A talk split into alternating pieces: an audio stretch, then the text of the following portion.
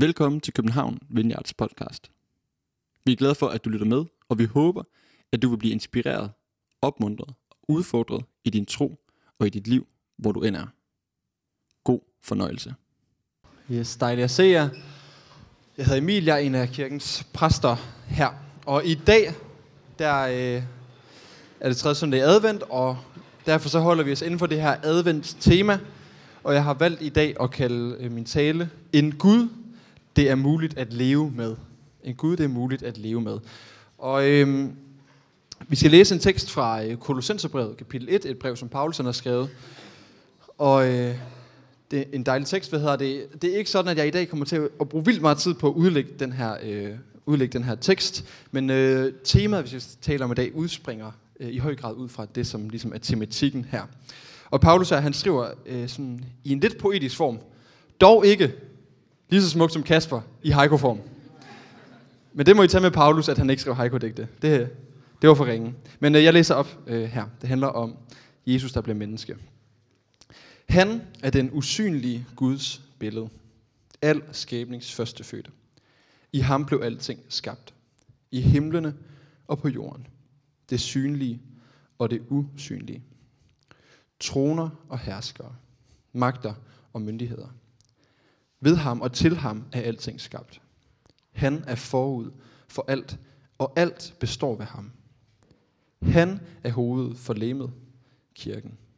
Han er begyndelsen, den førstefødte af de døde, for at han i alle ting skulle være den første. For i ham besluttede hele guddomsfylden at tage bolig, og ved ham at forsone alt med sig, på jorden som i himlene, ved at stifte fred ved hans blod på korset. Også jer, som før var fremmede og fjendske af sind mod jeres onde, med jeres onde gerninger, har Gud nu forsonet med sig ved Kristi legemlige død, for at føre jer frem som hellige og lydefrie og uangribelige for sit ansigt. Yes. Og vi hopper til, at vi skal se et lille billede sammen her. Øhm, et ikon, som det faktisk er. Det er egentlig ikke øh, særlig stort øh, originalen. Det er en, som hedder øh, efternavnet af Rublev, øh, som jeg lige husker det. Øhm, som øh, en, en russer, som har, har malet det her ikon, som jeg også husker det i fjortenhundredetallet, så jeg kan ikke lige helt øh, tjekke op på det. Men det er et ikon, som jeg selv synes er virkelig skønt. Det er fuldstændig lavet med symbolik, og et ikon, man kan hive rigtig mange ting ud af. Der er mange, øh, der har set meget på det her. Nogen kalder det det, det smukkeste ikon, der overhovedet findes. Så øh, lad os blive betaget sammen med den skønhed, vi ser for lige nu. Øhm, der er en grund til, at jeg har taget det her øhm, ikon med. Øhm, det er den måde, det afbilleder, hvem Gud han er. Den måde, det afbilleder den treenige Gud, Fader, Søn og Helligånden. Længst over øh, til venstre for mig, kan man sige, der har vi Faderen og Sønnen i midten, og ude mod den anden side har vi Helligånden, der sidder her i et fællesskab sammen. Nogen vil beskrive det her fællesskab som en treenighedsdans, et, et helt særligt fællesskab. Men samtidig så er det ikke et lukket fællesskab, fordi det her fællesskab, det er åbent. Hvis man ser på Helligånden, som sidder længst ude, ham med den grønne kappe på, så den retning, han har, den er ud imod verden. Så de er alle sammen vendt imod hinanden på den ene og anden måde med deres kropssprog eller med deres hænder. Og samtidig sidder Helligånden, som ser hen på faderen og vender sin krop ud imod os. Nogle mener endda, at der engang helt nede i bunden sad et lille spejl, så man ligesom skulle kunne gå hen foran det her ikon og så se sig selv som en del af det her fællesskab. En del i det her fællesskab, hvor man kunne sidde ved Guds bord. Et bord, hvor der er plads. Der er rigtig meget plads. Jeg tror nogle gange, at jeg godt kan blive blind over for, hvor meget plads der egentlig er rundt om Guds bord. Der er så meget plads. Der er plads til, at vi kan sidde her. Der er plads til os ved bordet. Der er plads til mig. Der er plads til, at jeg kan blive lyttet til.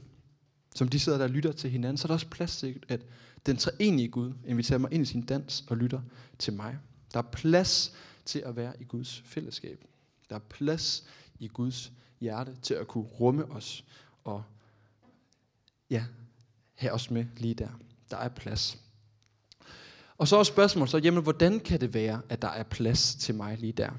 Et andet spørgsmål, man også skulle stille sig der, hvordan får jeg del i den plads? Hvordan får jeg del i pladsen omkring Guds bord? Og det ved jeg ikke, om det er et spørgsmål, du sådan lige har gået og stillet dig selv den her seneste uge. Hvordan får jeg plads omkring Guds bord? Jeg gik selv og øh, jeg gik en tur med en, øh, en god ven her i, i den her uge. Og vi havde en længere snak omkring kirken og kirkens rolle i det samfund, vi har i dag. Og han sagde til mig, at i høj grad så har kirken fuldstændig tabt kontakt med, hvad normale, rigtige mennesker egentlig er optaget af. Han sagde, at vi præster, vi tror, at alle går rundt og er optaget af, hvad der egentlig står i Romerbrevet, men det er noget helt andet, som egentlig fylder i menneskers liv. Og, jeg, og der var jeg stadig i gang med den her tale, og så gik jeg og tænkte på, hvordan, hvordan finder jeg plads omkring Guds bord? Så kunne jeg ikke lade mig tænke på, jamen er det overhovedet noget, der er nogen, der er optaget af? Er, vi, er det noget spørgsmål, vi stiller os selv? Hvordan kan jeg have fællesskab med Gud? Optager det os egentlig? Og på en eller anden måde, så tror jeg faktisk, det er et spørgsmål, som vi alle sammen stiller. Nu er det ikke så direkte rettet mod Gud, men i hvert fald spørgsmålet om, er der plads til mig? Det er et helt grundlæggende menneskeligt behov, at vi har brug for, at der skal være plads til os. Vi har brug for at være en del af et fællesskab. Vi har brug for at vide, at der er nogen, der vil mig. Vi har brug for at vide, at jeg har min egen plads. Og det er faktisk noget af det, som julen handler om. Her der mindes vi, at Gud han inviterer os omkring sit bord og giver os en del, gør, gør os til en del af et fællesskab, som er så meget bedre, så meget større end noget som helst andet fællesskab. Der er plads til Guds julefest, kan man også sige. Og den julefest, Gud han holder, den tror jeg minder ret meget om, hvordan vi gør det her i kirken, hvor at der om en uges tid, der, er bare, der får man at vide, her må alle være med. Jeg skal hjem til min egen familie i Grindsted, og der må alle ikke være med, fordi det er bare mig og min lille familie. Men i Guds familie, der er det som den julefest, der bliver holdt her, hvor faktisk, der må alle være med. Der er alle inviteret til, at Bo han laver hele svineriet. Er det rigtigt, Bo? Her er der plads til alle. Og hvordan får jeg så del i den plads? Hvordan får jeg en del i Guds fest, i hans fællesskab? Og her har jeg lyst til i dag at kigge på det her med, at Jesus han er sand Gud og sandt menneske. Fordi det har vi brug for at forstå, tror jeg, for helt at få greb omkring, hvorfor det er, at der er kommet plads til os. Så Jesus som sand Gud og sandt menneske, det skal vi prøve at dykke lidt ned i, hvad det egentlig er for noget. Det her spørgsmål om, hvordan, altså hvem er Jesus? Det er, det er et stort spørgsmål, noget man har talt omkring øh, i et par tusind år nu, men særligt i de første år, de første århundreder efter, at Jesus han er gået på jorden og var opstået igen, så opstod det her spørgsmål. Folk var dybt optaget af, hvem er Jesus? Hvordan skal vi forstå, hvem han er? Det var et hot topic, og det er jo ikke bare noget, der sådan ligesom var begrænset til, det var nogen, man, noget, man diskuterede inde på universiteter, eller hvis man studerede teologi. Nej, det fandtes slet ikke. Det var noget, som folk de var i berøring med. Det var noget, som folk de havde brug for at wrestle med, fordi det havde betydning for deres eget liv. Så dem, der gik og stillede deres spørgsmål, hvordan forstår vi, hvem Jesus er? De gjorde det i høj grad med afsæt i, hvem de selv er, fordi de havde brug for en Gud, der var værd at leve med. Der er en, som hedder Magnus Malm, vi sælger også bøger af ham herovre i vores bogsal. En svensk mand, han har sagt sådan her. Øhm, kun den teologi, det var muligt at leve med, kunne være sand. Det siger han omkring hele den her kamp om at finde ud af, hvordan skulle vi egentlig forstå Jesus. Kun den teologi, det var muligt at leve med, kunne være sand. Og man kan nogle gange stille sig selv spørgsmålet, har jeg en Gud, som egentlig er værd at leve med? Og hvis jeg synes, det virkelig er svært at holde Gud ud, eller holde mit billede af Gud ud, så må man jo stille to forskellige spørgsmål, tænker jeg nogle gange. Turde udfordre sig selv og spørge, er der noget i mit liv, jeg burde lave om? Og samtidig kan man nogle gange måske også stille et andet spørgsmål. Er der noget i mit billede af, hvem Gud han er, jeg burde lave om? Fordi Gud han ønsker at være, at være værd at leve med. Og det er derfor, vi skal dykke lidt ned i det her mysterie om, at Jesus han er Gud og menneske. Fordi det handler om, at vi skal få et billede af Gud, et begreb om Gud, som er værd at leve med. Og faktisk endnu mere end det. Det skal ikke bare lige være sådan, at det er okay, det med Gud. Gud han længes efter at give os liv. Han vil give os liv i overflod. Det siger Jesus gang på gang. Han ønsker at give os liv i overflod. Så her i oldkirken, da man gik her og diskuterede, hvordan skal vi forstå det her med Jesus? Hvem er han egentlig? Så var man samtidig dybt påvirket af, hvordan man ellers tænkte i kulturen. Og sådan tror jeg egentlig, at det er sådan lidt et vilkår, når vi skal tænke omkring Gud, så gør vi det altid i forlængelse af dem, vi allerede er, i forlængelse af den kultur, vi allerede er. Vi er præget af det tidspunkt, vi er født, det land, vi lever i, den kultur, vi er en del af. Og sådan var det også, da man ligesom skulle finde ud af, hvem er Jesus. Der var man dybt influeret af det verdensbillede, der var omkring dem. Og det var i høj grad et, kan man sige, græsk verdensbillede, som, som formede folks forståelse af Gud og det guddommelige. Og det tog mange med ind i deres forståelse af, hvem Jesus han så også var. Og der er nogle ting i det her græske verdensbillede, eller antikkens verdensbillede, jeg har lyst til at fremhæve her, så hænge i. Er vi, er vi, er vi okay med det? Dejligt. I glæder jeg bare til gløk af æbleskiverne. Øhm, men der, i den gang så tænkte man meget sådan dualistisk, altså sådan to ting op imod hinanden. Og de to ting, man virkelig adskilte, det var krop og ånd. Det var to ting, som i mennesket var i kamp med hinanden. Jeg ved ikke, om nogen har haft oldtidskundskab og har læst hulebilledet af Platon, men der, som jeg husker det, så er der nogle mennesker, Amalie, hun er, det er en litteraturvidenskab, der, yes. Øhm, jeg husker det som, der er sådan nogle mennesker nede i en hule, og så er det alt sammen mørkt og frygteligt, ikke? Og så kigger de op og, og, og ser en skygge af noget. Og det er ligesom idéerne. Der er ligesom noget over det menneskelige. Der er nogle idéer, som er over os.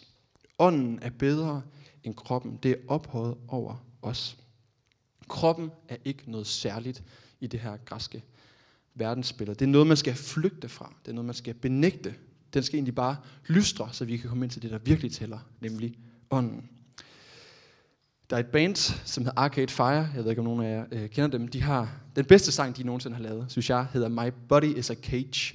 Og det er virkelig sådan et, øh, et billede på, hvordan man tænkte dengang. Mit krop er bare som en kiste. Og så synger de senere i sangen, øh, om hvordan at my mind holds the key. Så de, sådan, hvis man virkelig skal frigøre, så handler det om sindet. Vi skal indeni, og vi skal benægte det fysiske, så det er indeni, at friheden virkelig er. I sådan en verden, i sådan en dualistisk verden, hvor kroppen er dårlig og ånden er det gode, der er det en fuldstændig umulig tanke, at Gud, han skal blive menneske.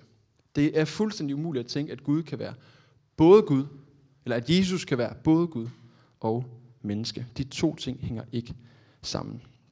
Og i det, som vi læste her, der siger Paulus noget andet. Han siger, i ham, altså i Jesus, der besluttede hele guddomsfylden at tage bolig. Så Gud, han bor i Jesus.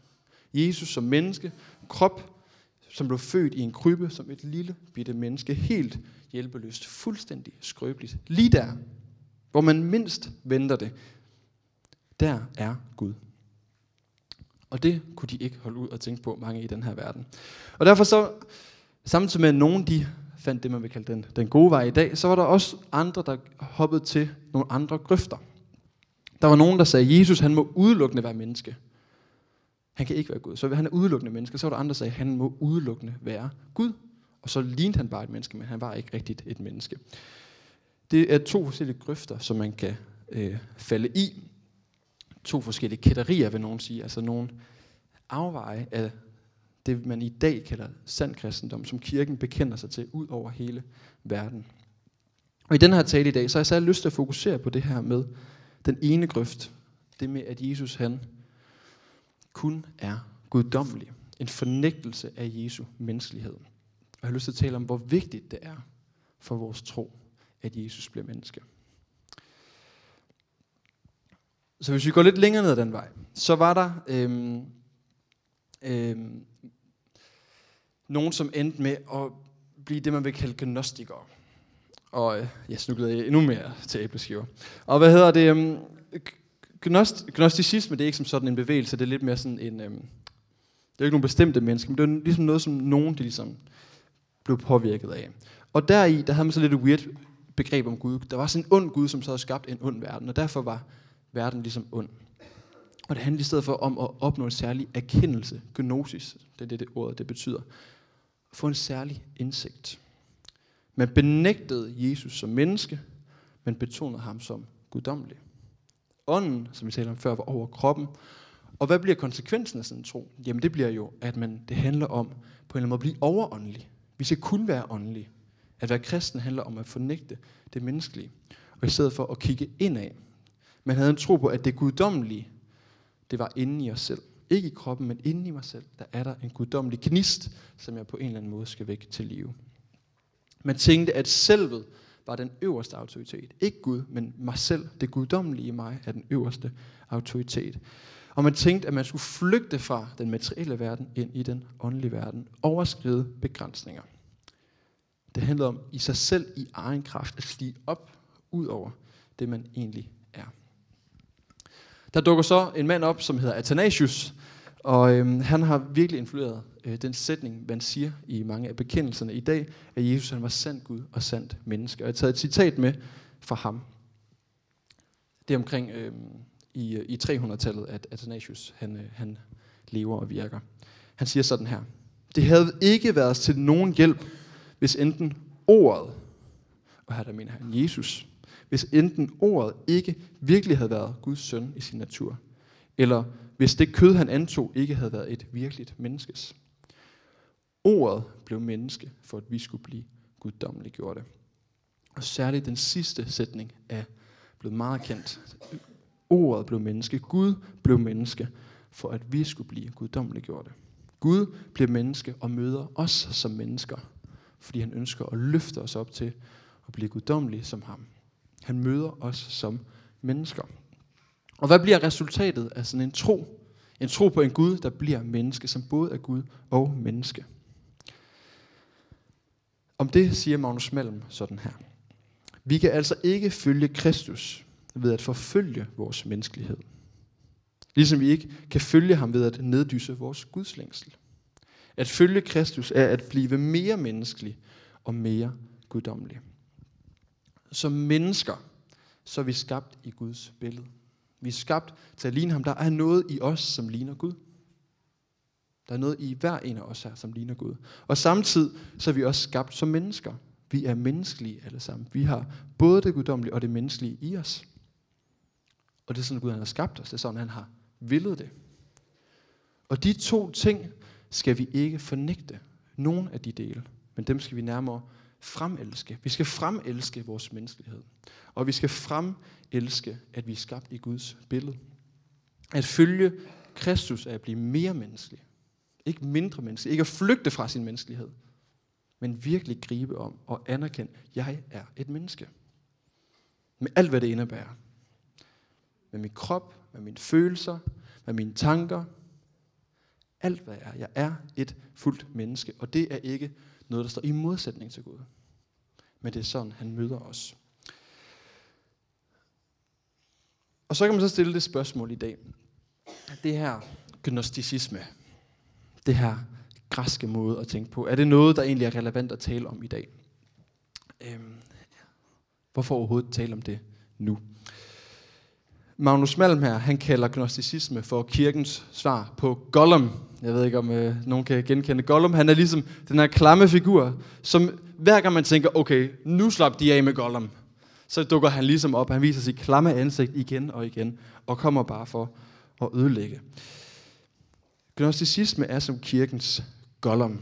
Selv når man tror, den er væk, så dukker den op igen. Og en, der hedder Mark Sayers, jeg ved, han er en af Ben, der sidder inde og oversætter os. Øh, rigtig gode venner. Han er øh, præst i Australien. En, øh, han har skrevet en masse øh, gode bøger også. Han taler om, at vi lever i det, han vil karakterisere som en ny-gnostisk tidsalder. Og han siger, at i den tidsalder, vi lever i dag, den karakteriserer han som the gospel of self, altså selvets evangelium. Evangeliet er, at vi tror på de gode nyheder om Gud, men han siger, at i dag, der er den gode nyhed, mig selv. Så ligesom de gnostikerne, de troede på, at der var noget guddommeligt inde i mig, så siger han, det er det samme i dag. Det er selvet i fokus. Det er mig, mig og mig. Jeg er mit eget gode budskab. Det handler om at blive sin egen Gud. Finde sin egen indre kerne. Det handler om at udtrykke sig selv. Det handler om personlig udvikling. Det handler i sådan nygnosticisme eller selvets evangelium, så handler det om spiritualitet frem for religion. Det handler om det, jeg kan mærke og føle, men ikke så meget. Det er sådan at tro på noget fast. Det handler om det terapeutiske, hvordan det føles, frem for at tro på en Gud, der er ud over mig selv. Jeg var selv til en, øh, forbi en øh, lille sådan julefest i, øh, i et kollektiv i går, sammen med, sammen med Nina og lille August. Og øh, der var by the way gløgg. Der, og der, der var en sjov gløgg. Der var en... Jeg synes, det er bare lidt en sjov historie. Han havde lavet gløgg. Han var begyndt klokken otte om morgenen. da han gik i seng. Så det siger lidt om, hvilken slags gløgg det var, han så fik begge sig sammen der. Den her, den er lidt mere mild, bare rolig. Hvad hedder det? Men derfor faldt jeg i snak med nogen, nogle, øh, nogle, nogle piger, der var til den her fest, som synes, det var meget spændende det her med, at jeg var præst. Og de var selv enormt spirituelle, og jeg, jeg, jeg elsker det. Jeg synes, der er så mange mennesker, øh, der synes, det er spændende at snakke om tro. Jeg synes simpelthen, det er så skønt.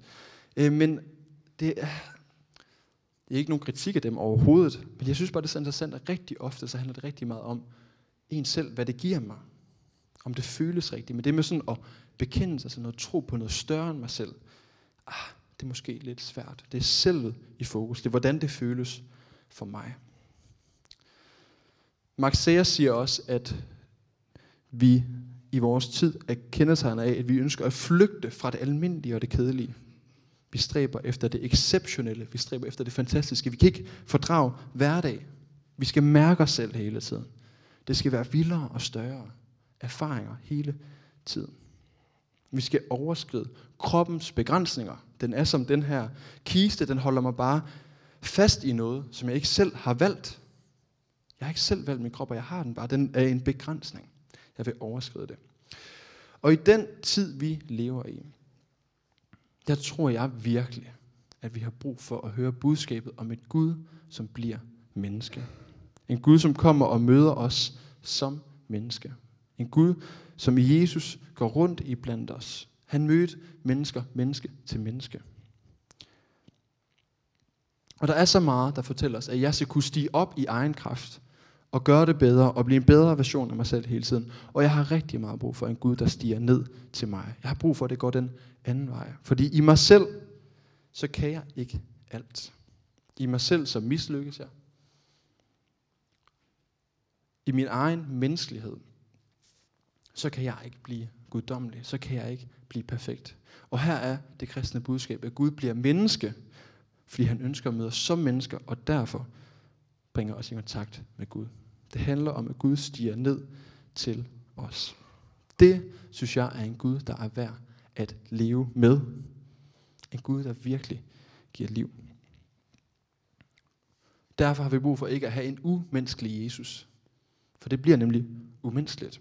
Det bliver ikke til at holde sig, hvis Gud bare sådan en, jeg skal leve op til. Hvis han er en, jeg skal stræbe efter at blive som i egen kraft. Det bringer kun modløshed, det bringer selvforagt. Men Gud bliver menneske, møder os som mennesker. Det er den gode nyhed. Det er julens evangelium. At Gud bliver menneske. Og det vil også sige, at det menneskelige, det bliver en kontaktflade for Gud. At jeg er et menneske, er ikke en hindring.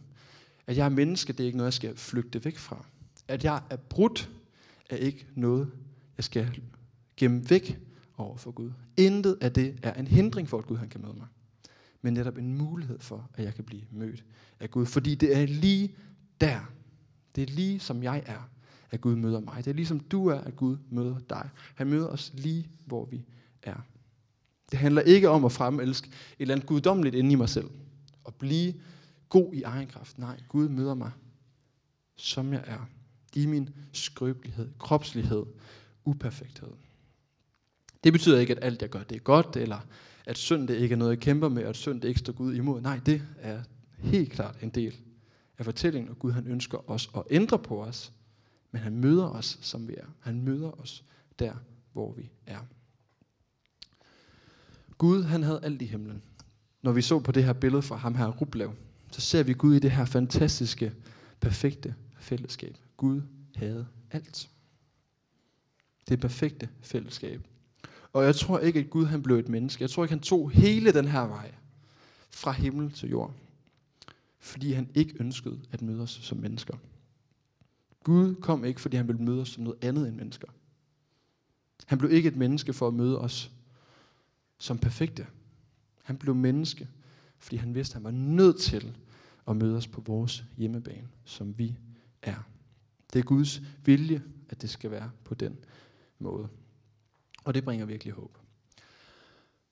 Øhm, da, jeg, da jeg forberedte mig, så kom jeg til at tænke på mig selv øh, tilbage i gymnasiet. Når jeg tænker tilbage på min gymnasietid, så tænker jeg i høj grad øh, på en tid, hvor at det med Gud det blev stort for mig. jeg er vokset op i en kristen familie, har altid gået i kirke, men det var der i den tid i mit liv, hvor at det virkelig blev personligt. Og det blev, der kom sådan en åndelig opblomstring i mit eget liv. Øh, jeg tænker tilbage på det nu, sådan, som en god tid, øh, som noget virkelig, virkelig godt. Men samtidig så øh, skete der også det øh, i mig, at det også blev en flugt fra min egen menneskelighed. Det er ikke sådan, at en åndelig opblomstring altid ender der. Heldigvis ikke. Men det blev det i mit vedkommende, at det blev en, en flugt fra min egen menneskelighed. Og på mange måder, så tror jeg egentlig, at jeg endte med en Gud, der var ret begrænset. En Gud, som var ret begrænset til at være lig med åndelighed. Og ikke så meget menneskelighed. Så Gud, det handlede om kirke og andagt og bibellæsning og evangelisation, hvilket livet med Gud også handler om. Men for mig blev Gud begrænset til det. Jeg kunne ikke se, hvad Gud havde med mig som menneske at gøre, så jeg kom ofte til, når jeg tænker tilbage på det, benægte, at jeg var et menneske. Jeg prøvede at være noget andet, og være det her meget åndelige menneske. Det endte i sådan en overåndelighed ofte for mig. Og der er den gode nyhed. Og det er det, som jeg må arbejde med og kæmpe med, at Gud han vil møde mig, som jeg er. Jeg skal ikke flygte fra den, jeg er. Jeg skal ikke prøve at være noget andet, end den, jeg er. Jeg skal ikke fornægte det menneskelige i mig, som jeg heller ikke skal fornægte det åndelige, men vi skal have mere af begge dele. Som Magnus Malm siger, at blive mere menneskelig og mere guddommelig. I Lukas evangeliet, kapitel fireogtyve, den kommer herop, der øh, hører vi om, hvordan Jesus han er opstået fra de døde. Og på helt fantastisk øh, vis kommer her og møder sine disciple, som han har vandret rundt med, og de tror jo ikke deres egne øjne, når de ser ham. Altså, hvordan er det muligt, at han skal dø og så komme tilbage igen? Og Jesus han siger nogle ord til dem, som jeg egentlig synes er ret interessante. Hvorfor er I rystede? Og hvorfor kommer der tvivl i jeres hjerte? Se på mine hænder og fødder. Det er mig. Føl på mig og se. En ånd har ikke kød og knogler, som I ser, jeg har. Den opstandende Jesus. Det kan godt være, at han kan sådan gå gennem døre og pludselig dukker op mærkelige steder. Men han er stadigvæk en krop. Han er stadigvæk fysisk. Han møder dem som menneske over for mennesker. Han siger, føl på mig. Mærk på mig. Jeg er ikke bare en ånd. Jeg er kød og knogler, kød og blod. Og sådan kommer jeg og møder jer. I vores menneskelighed, der føres vi frem for Guds ansigt. Og øhm, det er også det, vi læser, Paulus han skriver om i Kolossenserne et toogtyve. William, hvis du vil finde øhm, øh, det frem. Øhm, også jer, der er nede fra midten, som før var fremmed og fjendske af sind, med jeres onde gerninger, har Gud nu forsonet med sig ved Kristi legemlige død, for at føre jer frem som hellige og lydefri og uangribelige for sit ansigt. Den gode nyhed er, at som vi er, så ser Gud os som hellige, og vi, vi bliver ført ind for Jesu ansigt. Og vi bliver inviteret til at tage og føle på ham og mærke ham. Og han ønsker at komme og møde os, som vi er.